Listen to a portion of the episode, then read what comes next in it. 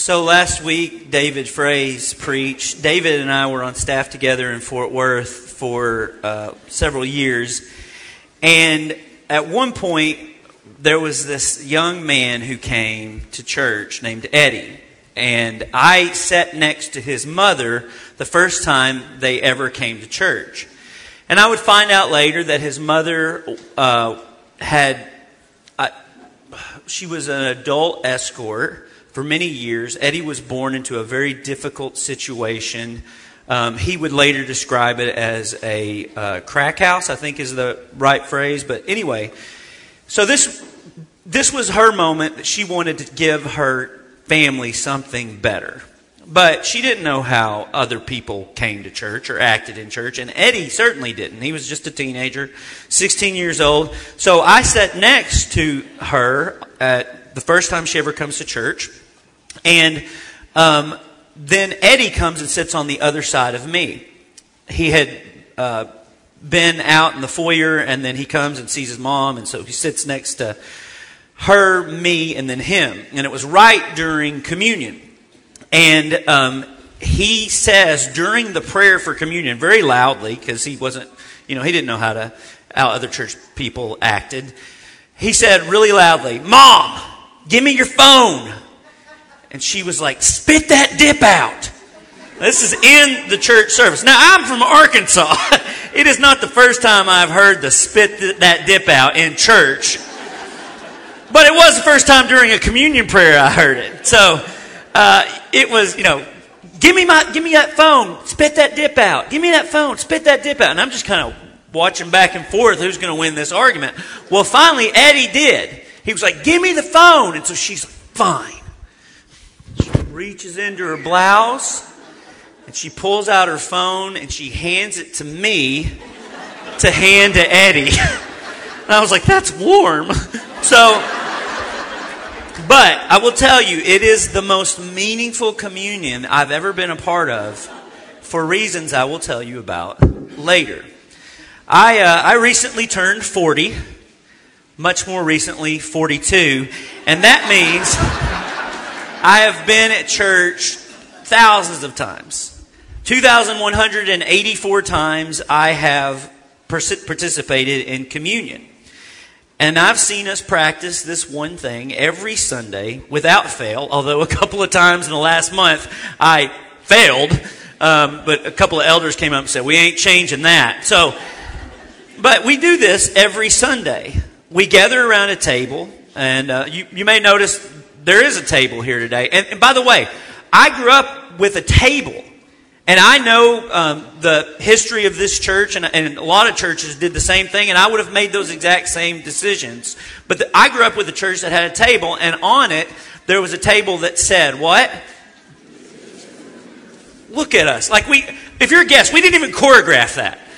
Do this in remembrance of me. But the thing is, we probably had a, because that's something Jesus said we probably had a different idea than Jesus about what he meant by that.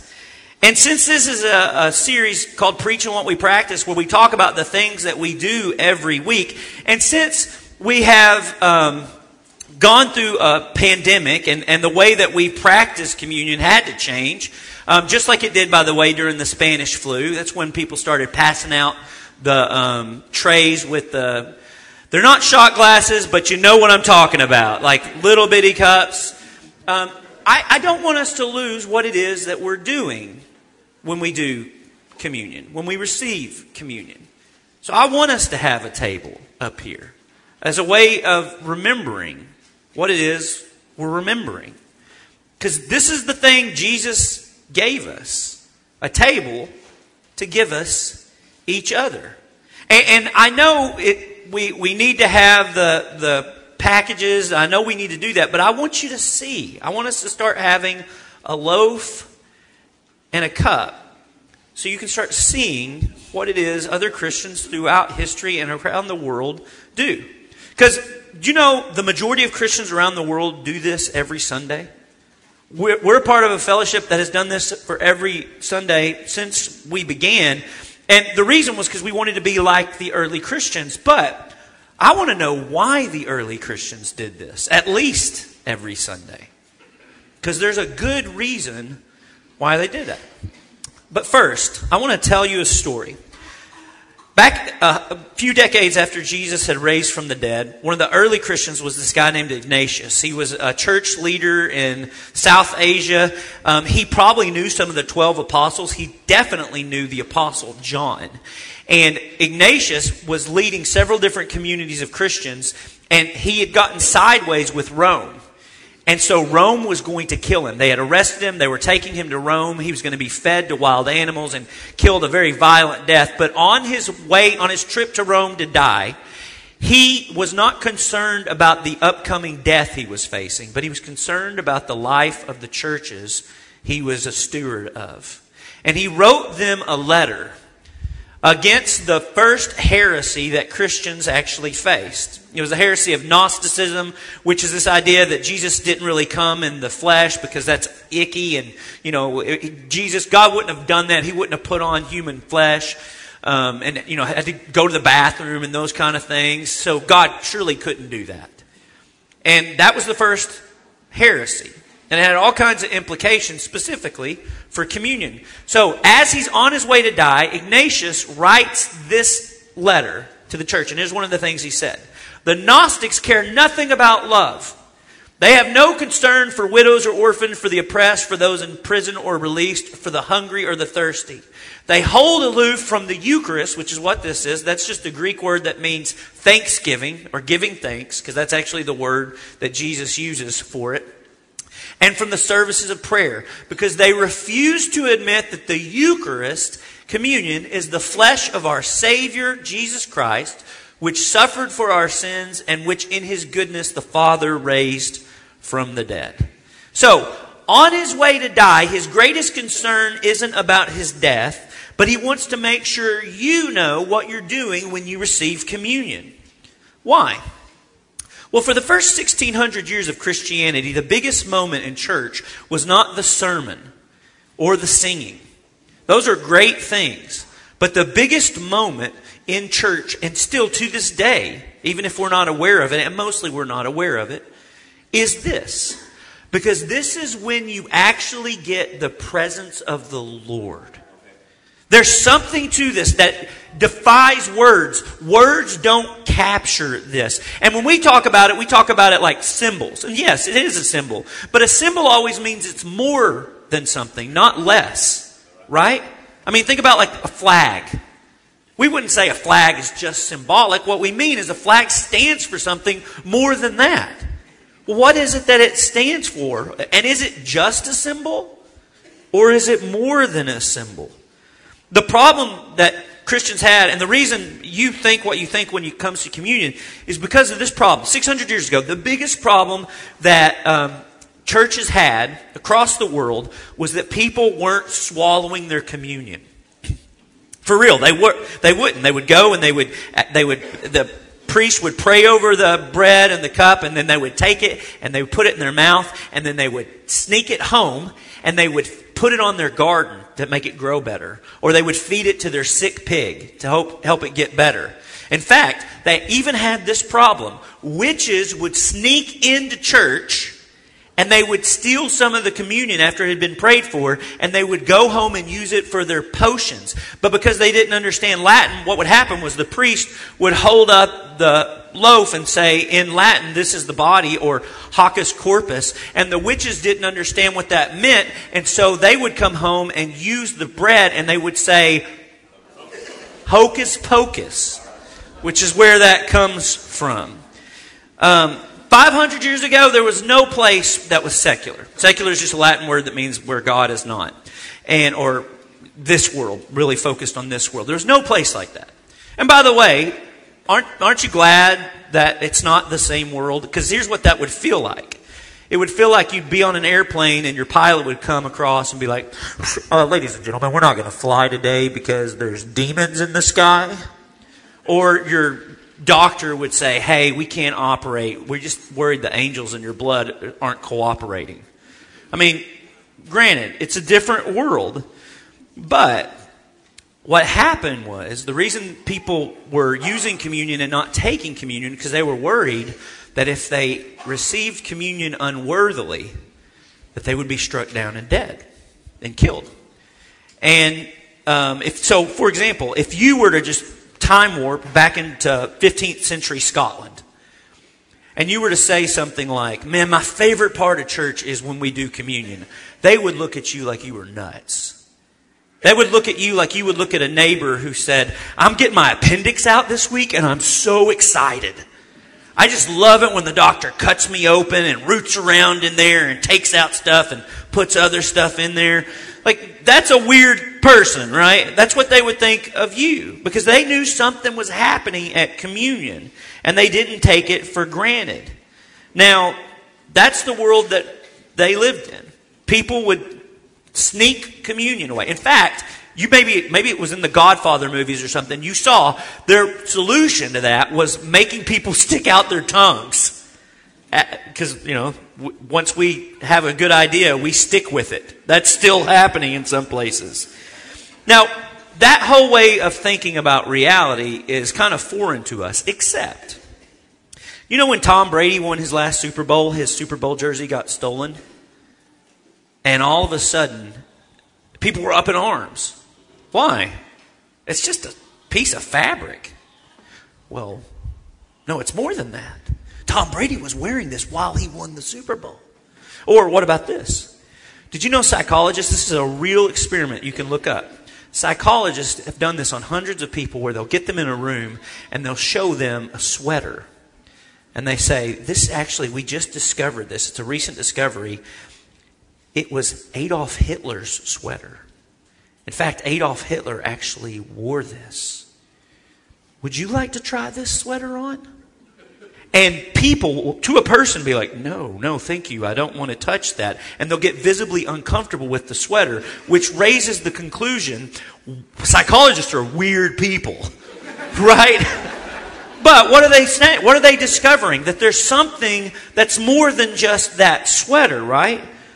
It's why this coin around my neck that was minted by Pontius Pilate from the first century, when I pray, sometimes I touch that coin, and it doesn't just feel like I'm touching a coin, it feels like I'm bumping into another reality. But we've still changed a lot over the last few hundred years. And mostly because of what is known as the Enlightenment. And I want to show you the end point of the Enlightenment. There is a famous atheist, a guy named Sam Harris, who after 9 11 wrote the book The End of Faith, and it was on the New York Times best-selling list for uh, weeks, dozens of weeks. And Sam Harris talks about communion like this. He says, Jesus Christ, who as it turns out was born of a virgin, cheated death, and rose bodily into the heavens, can now be eaten in the form of a cracker. Now, I did some research on Sam Harris. A couple things. One, his mother was a secular Jew who also, this is for real, was the creator of the Golden Girls. So, what a gift. Um, and his father was a non practicing Quaker. Now, Sam Harris did not grow up in a religious home, but he grew up with parents who had been religious. But here's what I want you to know Sam Harris did not get this view of communion from his mother. He got it from his dad. Because for 500 years, Protestants argued with Catholics over communion. And by the way, I'm a Protestant. I would imagine a lot of you are. Most of you are Protestants. But at the heart of the argument between Protestants and Catholics was honestly this. It was, this isn't what we grew up thinking it was. They're like, listen, no one's going to die from taking communion the wrong way. Yeah, that's in there. Paul talks about that, but it, it's bread and it's juice. And honestly, what happened was 300 years ago, 400 years ago, we started realizing there were certain things that were really helpful in learning about the kind of world we were in. We know it today as the scientific method. And it's great. Scientific method's great for medicine and, and creating indoor plumbing and all kinds of great stuff. But it can't really describe everything. And all of a sudden, a few hundred years ago, we started getting really uncomfortable with not being, with mystery, with not being able to understand everything that's happening. And, and so the focus for Protestants and Catholics began to be, well, well, how does God do anything? Or does God do anything in communion. And so you got the Catholics and the Orthodox and the Lutheran on one side saying, listen, this really is the presence of Jesus. This is the body and blood of Jesus. And you've got the rest of the Protestants on the other saying, like, no, it's not. So when Sam Harris says that mocking comment about Jesus who raised bodily from the dead can now be eaten in the form of a cracker, he's not saying anything new. Like that's old Protestant propaganda for 200 years ago. Voltaire said that. He mocked believers for thinking that Jesus could be eaten as a pastry. He's not saying anything new. So why do I tell you this? Because there is a reason on the night before Jesus died, he did not give us sermon notes. On the night before Jesus died, he did not give us an order of worship or how many times to pray or whatever. Instead, he gave us a meal. And if you make this, if we make this a purely intellectual thing, the end point is not Jesus. It is Sam Harris. So I can't get into much more of this now, but the reason the world is so disenchanted today, this is ground zero for it. We were trying to, Protestants were trying to get rid of all the idols, including the idols in the church, which is not a bad thing. But what happened was a hostility towards anything mysterious. And it started here. The pre modern world grew up thinking in terms of magic. Right? So we use this for hocus pocus. You and I grew up thinking in terms of memory. But neither one of those capture what communion is and why Jesus gave it to us. So these are the words of our Lord. In John chapter 6, Jesus has multiplied the loaves and the fishes. He has fed thousands of people with just a few loaves and a few fishes. And then afterwards, he says this, starting in verse 51. I am the living bread that came down from heaven. Whoever eats this bread will live forever. This is the reason why Christians have referred to communion as medicine of immortality. Whoever eats this bread will live forever. This bread is my flesh, which I will give for the life of this world. Then the Jews began to argue sharply among themselves, How can this man give us flesh to, his flesh to eat? And Jesus said to them, Very truly, unless you eat the flesh of the Son of Man and drink his blood, you have no life in you. Whoever eats my flesh and drinks my blood has eternal life, and I will raise them up at the last day. For my flesh is real food, and my blood is real drink. Whoever eats my flesh and drinks my blood remains in me, and I in them. Whoever eats remains in me, which is a big thing in the Gospel of John. Well, how do you do that, Jesus?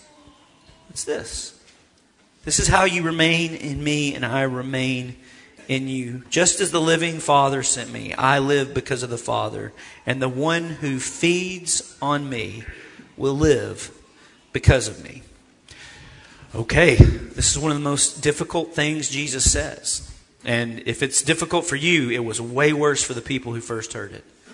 Eat your flesh, drink your blood. These are Jewish people. They have a real problem with drinking blood. That's it, that's not kosher. It's their Levitical commands against it. And then he says it. And here's what's crazy, church. I think he meant it. We are in some mysterious way every week eating the body and blood of Jesus. Okay, I don't know how to explain this, but here's my best shot at it. So every time I sit down to write a sermon, almost every single time, it feels like something comes from outside of me. Like, I'm not doing this alone. And I'm not just doing it for me. And by the way, I'm not trying to blame God for all the mistakes that I've made, because I know some of y'all are like, listen, we've heard the sermons. But I, I, I promise you, it's, it's like this thing that comes from outside of me. And I think it's the mysterious work of God. And the best way I know how to describe this is that the same thing that happens with that happens here.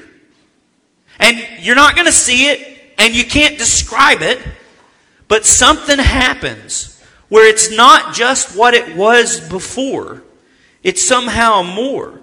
Martin Luther, when people tried to back him into a corner, what do you mean? What do you mean by that? He, he's like, I can't describe it. I can't define it. But it's a mystery. Does it remind us? Yes. Does it mysteriously bring the presence of Jesus? Yes. And I can't describe it, but I want you, to, if you're going to have to describe it, to have to at least lean on stuff like God, the activity of God. Because what happens when we forget this is more than just a, a, a, a memorial, is that we try to make it this kind of private thing where it puts all the pressure on us to get, you know, get in the right frame of mind, which is not a bad thing. To remember the crucifixion, which is not a bad thing, but it's not the only thing that's happening here. Here's how Paul says it. Uh, uh he wrote to a church that he planted in Corinth just two decades after Jesus raised from the dead. He says, is not the cup of thanksgiving, which by the way is the word Eucharist, it's the Greek word Eucharist, um, is not the cup of Eucharist for which we give Eucharist, give thanks, a participation in the blood of Christ? He's asking a question. What's our answer? Is it not a participation? And is it not the bread that we break a participation in the body of Christ? Because there is one loaf, we who are many are one body, for we all share the one loaf. For I received from the Lord what I also passed on to you. The Lord Jesus, on the night he was betrayed, took bread, and when he had given thanks, Eucharist, he broke it and said, This is my body which is for you.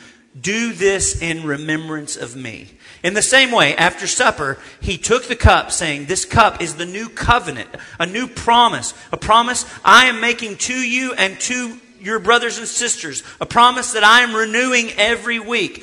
Whenever you drink this, in remembrance of me. For when you eat this bread and drink this cup, you proclaim the Lord's death till he comes. Now, when Paul says, What I received, I passed on to you, that on the night Jesus was handed over, those are all the same words. It's all the same word. I received, I passed off, Jesus was passed off. Jesus was handed over. Jesus, in this moment, is giving himself historically to the Romans, theologically to the church. And because of that, the word give thanks is translated Eucharist. You give thanks for something you did not initiate. You give thanks because this isn't about you. It's for you, but it's not from you.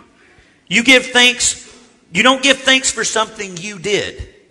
You give thanks for something you were given. And that's what every week we do. We are reminded. We are humbled. We are reminded that this thing did not start with us. It did not initiate with us. And when Jesus says, uh, do this in remembrance of me, that word is ana, anamnesis. Let me hear you say anamnesis. Okay, it's the Greek word for memory, but I, Dr. David Smith actually told me this after first service. Do you know that there is a form of medicine that is that kind of, that's that word, anamnesis? You know what it is? Booster shots. Because it reminds your body of what your that what your med- your body already knows. It re it renews that in your body. So Jesus is present whenever there's broken bread and poured out wine. So when we miss the mystery of this, table worship, not worshiping a table, but worshiping God through the table, is always kind of thought of something I do. Like it's some kind of intellectual exercise. But the word for memory there, it, it's better translated recalled, as in to bring back, to recall. So in the Protestant tradition, we thought a lot about just, you know, thinking about it. But Jesus isn't just saying, close your eyes and remember this really happened. Instead, he tells us to eat something. Right? Eating is not just intellectual. It's something you do with your body the same way he did with his body. This, it reminds us that when we gather at a table, the kind of ministry Jesus did around tables all the time, how he invited everyone. But those tables, while anyone was invited, they changed you. They would change who you were. And, and, when Jesus says, do this in remembrance, it's important to remember what Jesus meant by remember. Jesus was a Jew, and the Jewish understanding of, of remembering was different. In the Jewish world, it was not a mental activity. It was not just about nostalgia for the past. It was about asking God to remember his people and finish what he started. It was the not merely mental recollection of past events, it means recalling a past event so the power of that event might enter the present. And you know how you already knew this? Because Jesus is celebrating what when he gives us this meal? Passover. Something Jews have been celebrating for thousands of years. And he is celebrating Passover, this historical thing that actually happened, but he's calling it in the present and he's saying, This is happening now. In fact, this is going to happen tonight. He says, This is my body. It's broken for you. And this is the new covenant. Now, I don't know how it works, but I do want us to require an explanation that says God is involved. So, the real reason that this has been something less than what I think God gave us among Protestants, among specific groups of Protestants, is because a few hundred years ago, all of a sudden we started thinking the best way to understand all of the world was through science, which again has done a lot of great things. And so we, we said, listen, you know, if you, if you pray for this bread and then you put it under a microscope, it's still going to look like bread. So come on, let's be honest about this. And I will grant you that's true. If you prayed for this after we consecrated it, it's still going to look like bread. If you'll grant me that this is true. On the day that Jesus multiplied the loaves and the fishes, when he was feeding the 5,000, if you were to take that bread and put it under a microscope, it would have still looked like bread. But something happened more than just what you saw.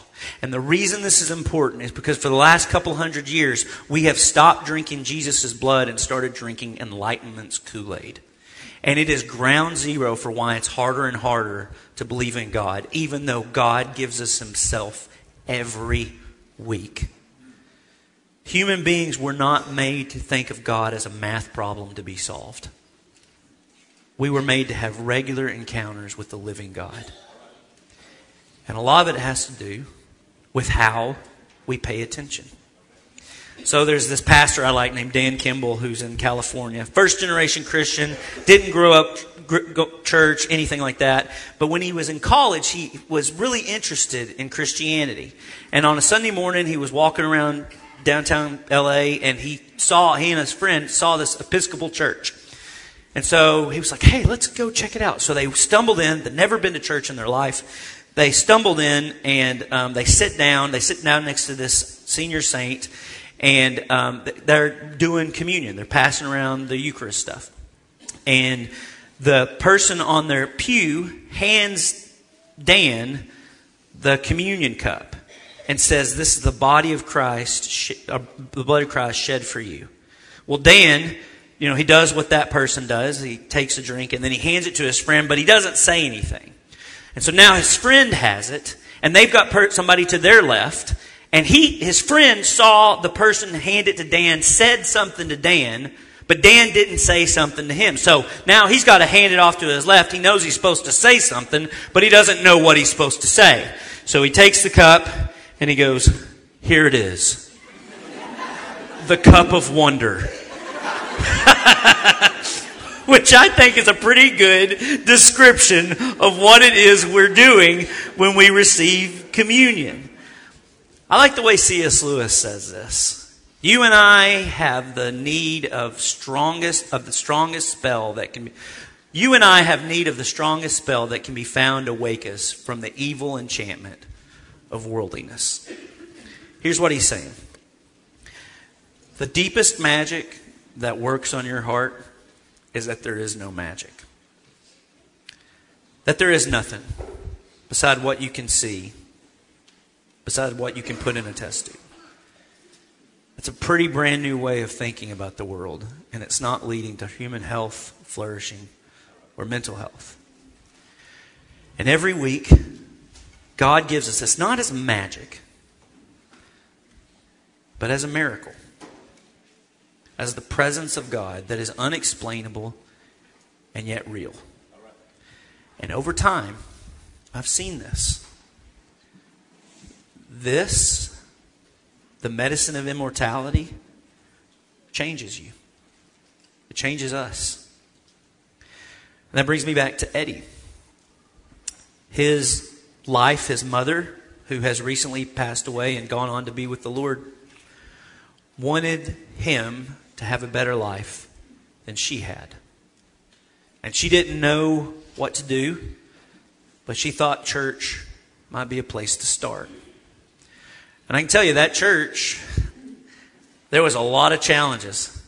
We kicked Eddie out on multiple occasions because of, um, well, I can't tell you, but it was bad. But we always made sure he knew he was welcome. We always made sure he had people who lo- were loving on him, caring on him, and anytime he would be willing to not, you know, yell that word in the middle of church, then he could come back. So he did, over and over and over again. And just two or three weeks ago, Eddie texted David, who was the student minister, his student minister, this. He texted, Thank you for affording me the opportunity to look up to you not only as a friend and as a father figure, but also as a man I want to be. Thank you for giving me the opportunity to find out that I can be loved for who I am and not what I offer. Thank you for showing me that I don't have to be another statistic and I don't have to live with the cards that I was dealt. Thank you for affording me the opportunity to leave the reality I was forced into and showing me love without fault. I owe you everything that I am. I love you, and from the bottom of my heart, thank you for changing my life.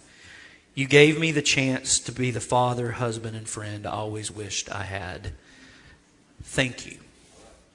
Which is what this table is called. so, as we receive communion this week and in future weeks, I want you to do this because it's weird being in the you know the packet. And it depends on where you sat what kind of packet you got. If it was the good kind or the kind that my eight year old says this is straight up styrofoam. But take out the bread and hold it. And i want you to imagine that jesus meant what he said. And if that's true then as you receive communion today you're not just eating a cracker you're holding Jesus. So I want us to close our eyes and just imagine that we really are at a table with Jesus. Just remember, and remember, just because you imagine something doesn't mean it's not real. So let's close our eyes, and I want you to imagine that we got invited to Zacchaeus' house. The short little man who's a tax collector, who's cheated lots of people. But he's searching for more. And he hears that Jesus really does accept anybody where they're at. And so he goes looking for him, and Jesus look, sees him. And Jesus invites himself to this table. And we get to tag along. And so we're listening as Jesus is at the center of the table laughing and sharing stories. And then all of a sudden, Zacchaeus stands up and realizes he's been missing out on so much. And he promises that all the people he's cheated, he's going to give back four times what he's stolen. And then Jesus, with a big smile on his face, says, Today salvation has come to this house. And then Jesus says, Let's bless this meal. And we all hold hands around the table. And as you're holding your communion, you realize you're holding Jesus' hand. Let's pray. Father, thank you for this bread and for this cup. Thank you for your life that you poured out, that you allowed yourself to be handed over so you could be handed over to us. God, as we enter into this mystery that is the body and blood that you gave us, that is your medicine of immortality, that is your new covenant of you making promises that you will never break. This morning, as we receive this body and blood, would you help it change us, assure us? For those of us who are going through a hard time, would you would your presence give us peace? For those of us in a season of Zacchaeus where we're we realize we're choosing against joy, would your presence give us conviction and courage to choose what you're calling us to? God, we receive this as your presence that it is. In Jesus' name, amen. The body of Christ broken for you.